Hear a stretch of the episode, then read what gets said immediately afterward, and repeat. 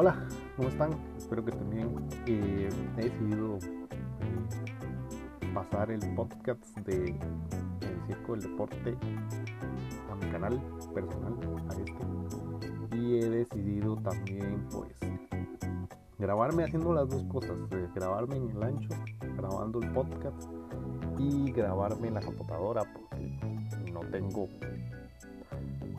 una cámara. La cámara que uso es la del celular y estoy usando la de en el celular, así que voy a grabarme así por ahora mientras conmigo una cámara. Y bueno, pues esto es el Circo del Deporte, edición 1 de una de la temporada, no sé, porque no tengo temporada, de hecho nosotros se borraron, los borré sin querer. Bueno, ¿qué vamos a hablar hoy? Vamos a dar nuestra opinión de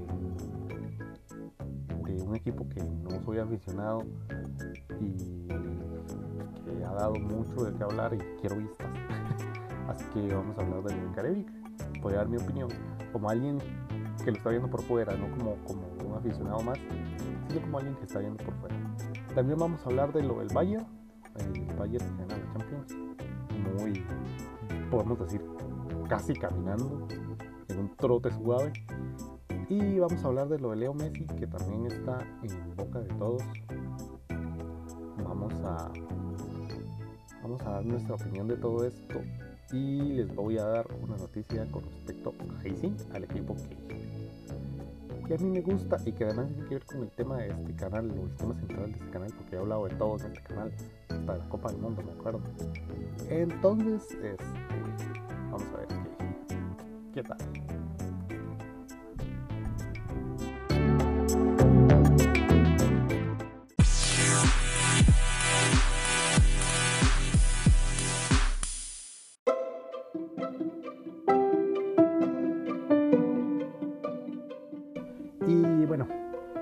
Esta semana, empezando esta semana, el martes o lunes creo que fue, después de que la Liga perdiera 1-0 ante Guadalupe en el Estadio Alejandro Morera Soto, apareció una foto de Agustín Lleida junto a el gerente deportivo de la Liga Deportiva Alajuelense, junto a Alexander Borges Guimarães.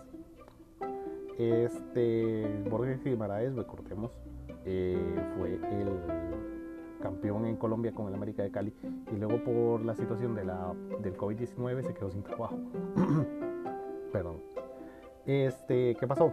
La foto llevó acarreó mucho revuelo, como cualquier foto de dos personas conocidas en Costa Rica, y la foto se hacía referencia a que Guimarães iba a sustituir a Carevic. Ok, pasa lo siguiente. 1. A Carevic hace poco se le renovó el contrato sin ni siquiera haber ganado el campeonato. Ni siquiera había clasificado a la siguiente ronda y se le renovó el contrato. Llegó a la final y la perdió. Pasó lo mismo en diciembre, cuando llegó a la final, jugó 4 partidos de la final de la segunda fase y la final, y los 4 ganó, de los 4 ganó 2, ganó 1 y lo perdió en penales, perdió el campeonato en penales. Después, es cierto, hizo bastantes puntos, hizo 93 puntos en la tabla acumulada, una cosa así, el torneo pasado, pero no fue campeón. ¿Qué sucede? Que está llegando un punto en que la paciencia de los aficionados del Alajuelense, que se nota en Twitter, y de probablemente algunos directivos del Alajuelense, que son los mismos aficionados porque es una asociación deportiva, está llegando un punto en que ya no toleran lo que está pasando con Carevic. Pero ¿qué es lo que pasa? Carevic tiene un respaldo muy grande que se llama Lleida. ¿Por qué? Lleida lo conoce, Lleida fue el que lo trajo, y pues Lleida pues tiene todo el apoyo de Lleida. ¿Qué opino yo? Opino que la foto puede ser cualquier cosa, puede ser que, o sea, se está especulando mucho la foto, puede que la foto sea que se toparon, o como le dijo Guimarães a Colombia, que fue que estaba en una campaña del Ministerio de Salud, campaña que no ha salido de ningún lado, qué detallito. O puede que, por ejemplo, si estuvieran hablando de fútbol, o estuvieran hablando incluso de, ¿por qué no?, de darle un contrato a Guimarães. Otra cosa, y esto es algo que sí he visto mucho, que lo que tengan sapricistas y liguistas hacia los sapricistas y heredianos hacia los liguistas, y es que el alajuelense, porque estoy hablando como colombiano, no sé, y es que el alajuelense pues ha quitado a muchos de sus, digamos, intocables, o a muchos de sus estrellas del pasado. Por ejemplo, el Pato López pues se dedica a su academia y tiene una cosa de repartidor de los productos de la liga. El Macho Montero, un día estos salieron dos en Fútbol al Día hablando del trato que le dio Lleida, y pues es algo interesante lo que está pasando en Alajuelense. Y otra cosa, por ejemplo, Lleida, se dice que Lleida copia mucho lo que hace Jafet Soto, a veces parece, y se nota mucho, y tras de eso, por la foto tras de eso, y pues dijeron que copió Jafet Soto, porque ya hemos visto a Jafet Soto en fotos con Esteban Alvarado y con otros jugadores que al final terminan en Herediano o no terminan en el Herediano, como por ejemplo la foto con Campbell. La foto con Campbell fue una foto cualquiera, igual que puede ser esta foto de Lleida con Guimarães, una foto cualquiera. Pero bueno, ni siquiera sé de dónde salió Lleida, y yo la verdad no sé de dónde salió Lleida, así la verdad se los puedo decir. O sea, ustedes me pueden decir, es que estaba en Barcelona, y yo les puedo creer porque no sé de dónde salió Lleida. Pero bueno, eso es lo que yo opino. Lo que opino yo es que la foto puede ser cualquier cosa, y que simplemente se está especulando, y que esto llegó a oídos de Carevic, el técnico del argentino, técnico del alajuelense, que en la conferencia de prensa del viernes, previo al partido que jugará el día de grabación de este podcast, o sea, hoy sábado 29, jugará frente al Herediano. Sigo hablando como colombiano, no sé por qué, en esta conferencia, Lleida dijo que era la prensa la que estaba diciendo cosas de Guimarães y que iba para la liga.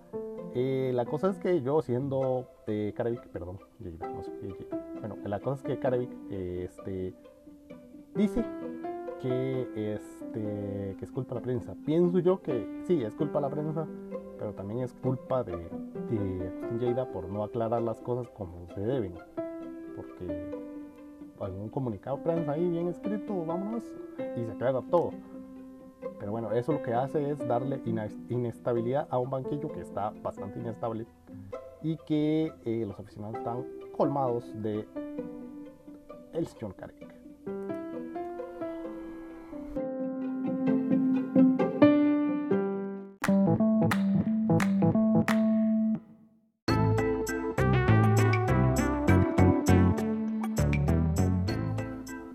Bueno, vamos a temas internacionales, y lo que más sonado en temas internacionales son dos noticias. Lo primero fue la campeonización del Bayern de Múnich como campeón de Champions, valga la redundancia, que lo hizo, no sé si caminando, es que no podemos decir que caminando, porque el Bayern ya venía jugando bien en la Bundesliga desde que se reinició, siendo el equipo más goleador de Europa en ese tramo de tiempo entre la Bundesliga, el cierre de la Bundesliga donde queda campeón otra vez, y la Champions, y el espacio entre Champions, que ya terminó la Champions, y por tanto la temporada 19-20 ya terminó. Y por ejemplo, hoy sábado se está jugando la Community Shield, por lo tanto ya en Inglaterra se está dando por iniciada la temporada 2021. Lo mismo, no sé cuándo está les debo el dato de cuándo empieza la Bundesliga, y la Liga Española también está pactada para iniciar en septiembre, lo mismo que la italiana. Pero bueno, la cosa está así: el Bayern es una máquina, está bien lubricada, está bien construida, y es por el juego de equipo. Le tocó un equipo en la final como lo es el Paris Saint Germain, que está lleno de individualidades. Está Neymar, está Marquinhos, está Navas, hay muchos jugadores de alto nombre en el Paris Saint Germain. ¿Qué pasa? Un equipo no puede depender solo de las individualidades y de las fortalezas individuales de cada equipo. Un equipo es un equipo, el nombre lo dice. Y por tanto, al ser un equipo, se tiene que trabajar en equipo, se tiene que jugar en equipo. Y es algo que no se ha visto mucho en el Paris Saint Germain. Por ejemplo, el juego de cuartos de final ante el Atalanta. Iban perdiendo 1-0 y dependieron de la individualidad de Chupomotín para clasificar. De dos individualidades de Chupomotín. Les tocó en cuartos al Red Bull Leipzig, otro equipo que juega muy como equipo. Y este equipo también se les complicó en un momento, pero al final lograron avanzar casi caminando también a la final. Pero vamos a hablar del Leipzig luego, porque lo que tiene Leipzig, la empresa que es dueña del Leipzig y otros equipos, es algo interesante. Después se le llama, o sea, se llega al París a la final, y del otro lado está el Bayern. ¿Qué pasó? El París estaba en un bloque donde no había ni un solo campeón de Champions. En el bloque del París se suponía que la semifinal, en un mundo perfecto donde los equipos fuertes llegaran siempre, iba a ser París Manchester City, la semifinal de esta Champions. Del otro lado incluso tenía que ser París Real Madrid, si nos ponemos a hilar más delgado. Del otro lado teníamos al Bayern, teníamos al Barcelona, y teníamos a la Juve, y teníamos al Lyon. ¿Qué pasó? Llegaron el Bayern y el Lyon. ¿Por qué? El Lyon, mira, estoy enredado. Estoy bien enredado, perdón, sí. El Lyon eliminó al City, que venía de eliminar al Real Madrid. Ok, sí, está enredado. El Red Bull eliminó al Atlético de Madrid, con razón lo estaba confundiendo. Sí, las semifinales tenían que ser Real Madrid-Bayern, y ni siquiera Real Madrid-Barcelona para mí, en ese momento, y Real Madrid-París, esas eran las semifinales. Estaba el Bayern ahí y estaba la Juve en el baile. La cosa es que el Lyon elimina a la Juve con gol de visitante, y el Bayern le pasa por encima al Chelsea en octavos. Ahí donde el Bayern estaba dando señas de que algo se venía, de que algo feo se venía, y no era lo que pasó. O sea, uno esperaba, por ejemplo, si esperaba que el Bayern ganara, esperaba que ganara 3-1, 2-0, o sea que se le fuera más complicadito el Barcelona. Pero uno no esperaba un 8-2. Perdón por esos cambios de brillo. Ya. La cosa es que después el Bayern le mete un 8-2 al Barcelona y le gana 3-0 al Lyon. Un Lyon que, siendo muy poco equipo comparado con los cuatro que llegaron a semifinales, incluso por debajo del Red Bull, porque el Red Bull tiene uno que otro jugador bastante interesante. Pues llega a la final contra el París. Muchos ticos estaban deseando que fuera campeón el París por Navas, más que todo. No porque siquiera la historia del Paris Saint Germain, que tampoco tiene mucha historia, porque es un equipo que fue comprado por un jeque árabe o por un país prácticamente. Y pues este equipo, si usted le pregunta a un francés, para un francés el clásico en Francia es Olympique de Lyon versus Marsella, nada más. El Paris Saint Germain hasta ahora es un equipo importante. ¿Qué sucede? Sucede que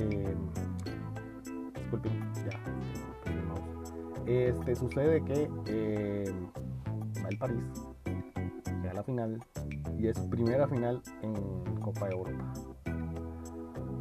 Y el Bayern hace lo suyo y le gana 1-0 con un gol de un jugador formado en el París.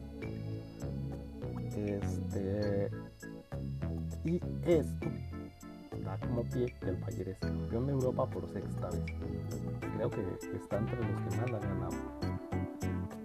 Este es un Bayern que, igual que el fútbol alemán en 2014, es una maquinita bien lubricada, un 4-4-2 bien trabajado, y igual que la selección de Alemania en ese mundial, lo gana casi caminando, lo ganan un trote suave. Pero nos da una idea de qué debe ser el fútbol en cierta medida, que es trabajo.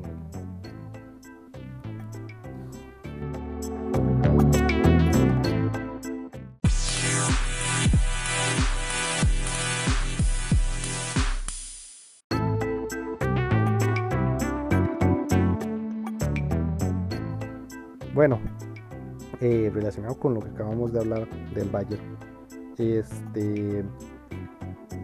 después del 8-2 en el que el Bayern golea, valga la redundancia, al Barcelona, pues este Bayern provocó, hubo réplicas de esa goleada, hubo un terremoto y provocó un desastre en Barcelona, en el equipo de fútbol. ¿Por qué? Porque ahora resulta que Lionel Messi, el que siempre ha jugado en el Barcelona, no va a continuar con el Barcelona. Ya está decidido, ya lo decidió, le envió un fax al equipo donde él dice: no sigo, señores. Y esto me llama la atención porque uno imaginaba a Messi saliendo después del Campeonato del Mundo de Qatar, o incluso quedándose un poco más y yéndose a cualquier parte. Ya hemos visto ejemplos, por ejemplo La Pina, que estuvo aquí en Herediano, por ejemplo el Loco Abreu, que terminó en El Salvador, Lucas Podolski, que terminó en la segunda división de Japón, Kevin Kurangi, que terminó en la MLS, aunque muchos han terminado en la MLS. ¿Quién más? Uno que jugó en el América, un francés, bueno, no jugó ni siquiera, estuvo en el América, y así. Y ahora parece que Ronaldinho, con más de 40 años, va para Gimnasia y Esgrima de La Plata, imagínense. Pero bueno, la cosa es que esta noticia sacudió el mundo del fútbol, de que Messi se iba, ya le han salido novios. El Manchester City es el principal, que es el que tiene el dinero para poder contratar a Lionel Messi, porque su cláusula de rescisión es de 700 millones de euros, algo que es prácticamente impagable. ¿Qué pasó? Cuando Cristiano Ronaldo sale del Real Madrid, Cristiano Ronaldo sale pagándose él mismo la cláusula. No sé si es que Messi no puede o no quiere pagarse él mismo la cláusula. La cosa es que todo esto de Messi tiene que ver con el presidente del Barcelona, José María Bartomeu, el cual no ha sabido manejar un equipo, como lo es el Barcelona. Según declaraciones de un candidato que ahora no recuerdo el apellido, a ESPN, dice que esta junta directiva del Barcelona se ha gastado más de 1.000 millones de euros en contrataciones y en fichajes, y el Barcelona no ha pasado de ganar la Liga Española, que sí es importante obviamente ganar la Liga, pero el Barcelona estuvo para más que ganar la Liga. El Barcelona estaba para ganar una Champions, cosa que se le negó, y que por ejemplo con Messi solo ganó 2 o 3, y esto da el traste con la salida de Messi, con la salida de Suárez, con la salida de un montón de jugadores, y también que la junta directiva de este equipo haga su trabajo sucio. ¿Por qué? Porque ahora está mandando a la prensa a decir que Messi era un factor de estrés para muchos jugadores en el camerino, que está diciendo que Ter Stegen y Messi no se llevaban bien, que Messi era un mandón, que Messi era esto, que Messi quitaba entrenadores, que Messi quitaba jugadores, y así. ¿Y dónde he visto esto? En las historias de la selección argentina. Tal vez sea el patrón normal con Messi, O tal vez simplemente es lo que se inventan para poder quitar a Messi. Pero bueno, habrá que ver qué pasan estas semanas. Pero Messi no sigue en el Barcelona. Y tampoco... Y no lo veo en la MLS. Yo lo veo en el City. Porque el Milan, no sé. El Milan está en el Inter, creo que es. Está interesado en Messi. Ahora que es básicamente el gobierno chino. Y el Paris Saint Germain no puede contratarlo porque rompería las reglas del fair play financiero, aunque ya el City las rompió y aún así lo exoneraron. Pero bueno, esa es otra historia.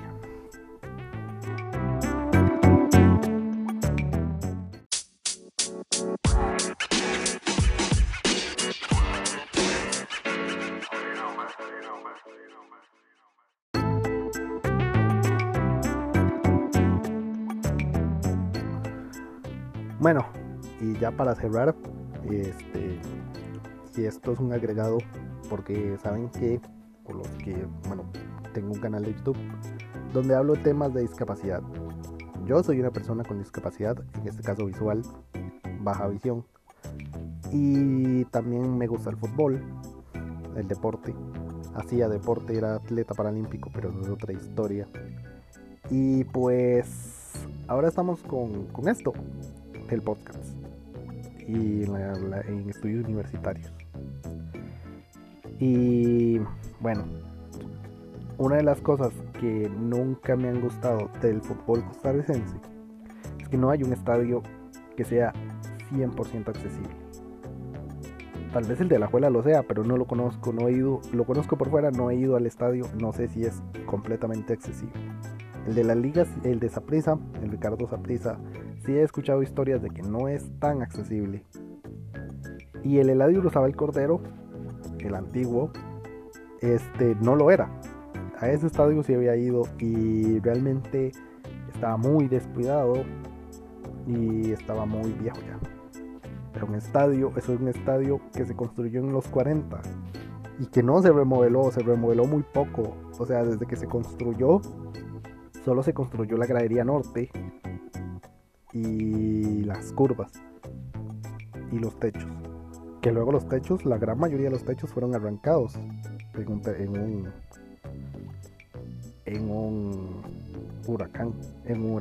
un tornado. Todavía lo recuerdo, yo lo recuerdo porque yo estaba en primero de la escuela cuando eso pasó. Ok, ahora desde que Herediano se volvió una sociedad anónima y fue tomado y empezó a ser administrado por Fuerza Herediana, lo primero que se anunció, bueno, no se anunció primero, una de las cosas que se anunciaron fue que se iba a remodelar el Eladio Rosabal Cordero. Al principio salía... Recuerdo cuando estaba la familia Blen, la familia Sotela, y el señor Sotela a cada rato prometía un estadio con parqueo subterráneo y no sé qué y no sé cuánto, cosa que nunca se concretó por muchos motivos que ya todo el mundo o la gran mayoría de aficionados heredianos saben, porque hubo cosas que nunca se hicieron. Y pues, ¿qué siguió? Siguió Fuerza Herediana. Fuerza Herediana, que tomó al equipo y lo ha llevado y lo ha vuelto a poner donde estaba. Así. Lo ha puesto a tiro de piedra de la cantidad de títulos nacionales de la liga. Está muy lejos de los de Saprissa, hay que admitirlo, pero está a tiro de piedra de superar a la liga. Le falta uno para empatarlo y uno para superarlo. Cosa que se veía imposible hace 10 años o 7 años, que es lo que lleva a Alajuelense sin ganar un título. Tal vez que le falta una Liga de Campeones de CONCACAF, sí. Pero tiene una Liga CONCACAF. Que la Liga CONCACAF para muchos no vale, pero para CONCACAF sí, que es lo importante. Es como que usted le diga a un aficionado del Sevilla que la Europa League no vale. Es como que usted le diga a un aficionado del Valle, del equipo de Ecuador de que la Copa Sudamericana no vale. Es eso mismo. O sea, para ellos sí cuenta. E incluso hay un equipo, el que jugó el Herediano en la Copa de las Américas, que está luchando para que la copa que él jugó se reconozca como una Libertadores, la que él ganó para jugar contra el Herediano. Y si eso pasa, pues Herediano podrá hacer su lucha para que la Copa Camel sea reconocida como una Copa de Campeones de la CONCACAF. ¿Por qué? Porque eso es lo que está luchando. Que no recuerdo el nombre del equipo, es un equipo argentino. Pero bueno. Ok, ya, retomando. Retomemos. Hace un mes más o menos. Hace 6, 7 meses, 10 meses más bien, se anunció la demolición del Eladio Rosabal Cordero. Completamente. O sea, se demolería el estadio por completo. Porque al principio se había planteado hacer gradería por gradería, pero eso iba a tardar tiempo. Y eso es lo que menos hay. ¿Por qué? Herediano se quiere regalar a sí mismo un estadio nuevo para el centenario. Entonces se tomó la decisión de que todo el estadio va a ser demolido. Y se empezó en agosto. Hubo muchos atrasos por COVID-19, obviamente. Pero ya se empezó. Se han demolido prácticamente, hasta hoy se han demolido prácticamente todas las graderías del Eladio Rosabal. Excepto la sur. La sur. Porque esta gradería, debajo de esta gradería hay caminos, hay oficinas, hay de todo, y hay que ver dónde se ponen mientras tanto. Y así empieza la construcción de este Eladio Rosabal. ¿Y qué tiene que ver todo esto que estoy diciendo con mi canal? Que pasa lo siguiente. Anoche el presidente de la asociación Club Sport Herediano, no de Fuerza Herediana, dijo y anunció en Paralelo 10 que el Eladio Rosabal Cordero tendrá una zona exclusiva para personas con discapacidad, y además todo el estadio cumplirá con la ley 7600 como se debe, porque está en la ley y porque habemos muchos aficionados a muchos equipos, no solo al Herediano, que no podemos ir al estadio, que si vamos al estadio nos aburrimos, porque por ejemplo yo puedo ir al estadio, puedo brincar y toda la cosa, pero no veo lo que está pasando. Alguien en silla de ruedas puede ir al estadio, pero no tiene dónde acomodarse, porque no hay un espacio para la silla de ruedas, resulta. Parece ser, bueno, es lo que él dice, y se le creo, es que el Eladio Rosabal Cordero cumplirá con la 7600. Y será, para mí, básicamente el primer estadio que cumpla de primera división que cumpla con esta ley. Y ya las cumple el Nacional. Pero será el primer estadio el que cumpla con esta ley. Y ojalá no se quede ahí. Ojalá no se quede ahí solo simplemente cumplir. Sino que, por ejemplo, Herediano tome el caso de muchos equipos de la Liga Alemana, que cuentan con muchas facilidades para las personas con discapacidad, más que todo sensoriales, que quieren ir al estadio y que los equipos los apoyan para esto. Pero bueno, esperemos, es un sueño. Yo como aficionado al Herediano, que no escondo que soy aficionado al Herediano, quiero ver ese estadio, quiero ir a la inauguración, haré lo posible por ir y veremos qué pasa en el futuro.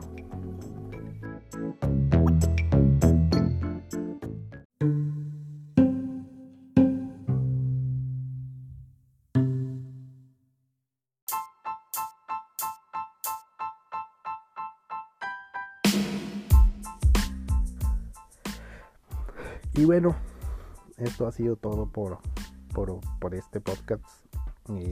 Trataré de hacerlo cada 15 días, pero no prometo nada por la universidad. Y así podré juntar todas las noticias que pueda. Pero bueno, eso ha sido todo por hoy. Espero que les guste y que mi fea voz no los espante. Pero para eso estamos. Muchas gracias por escuchar este podcast en la plataforma que sea y o por verlo en YouTube editado. Voy a eliminar las partes donde me grabé con la cámara porque quedaron muy re feas, así. Entonces, nos vemos en la próxima y chao.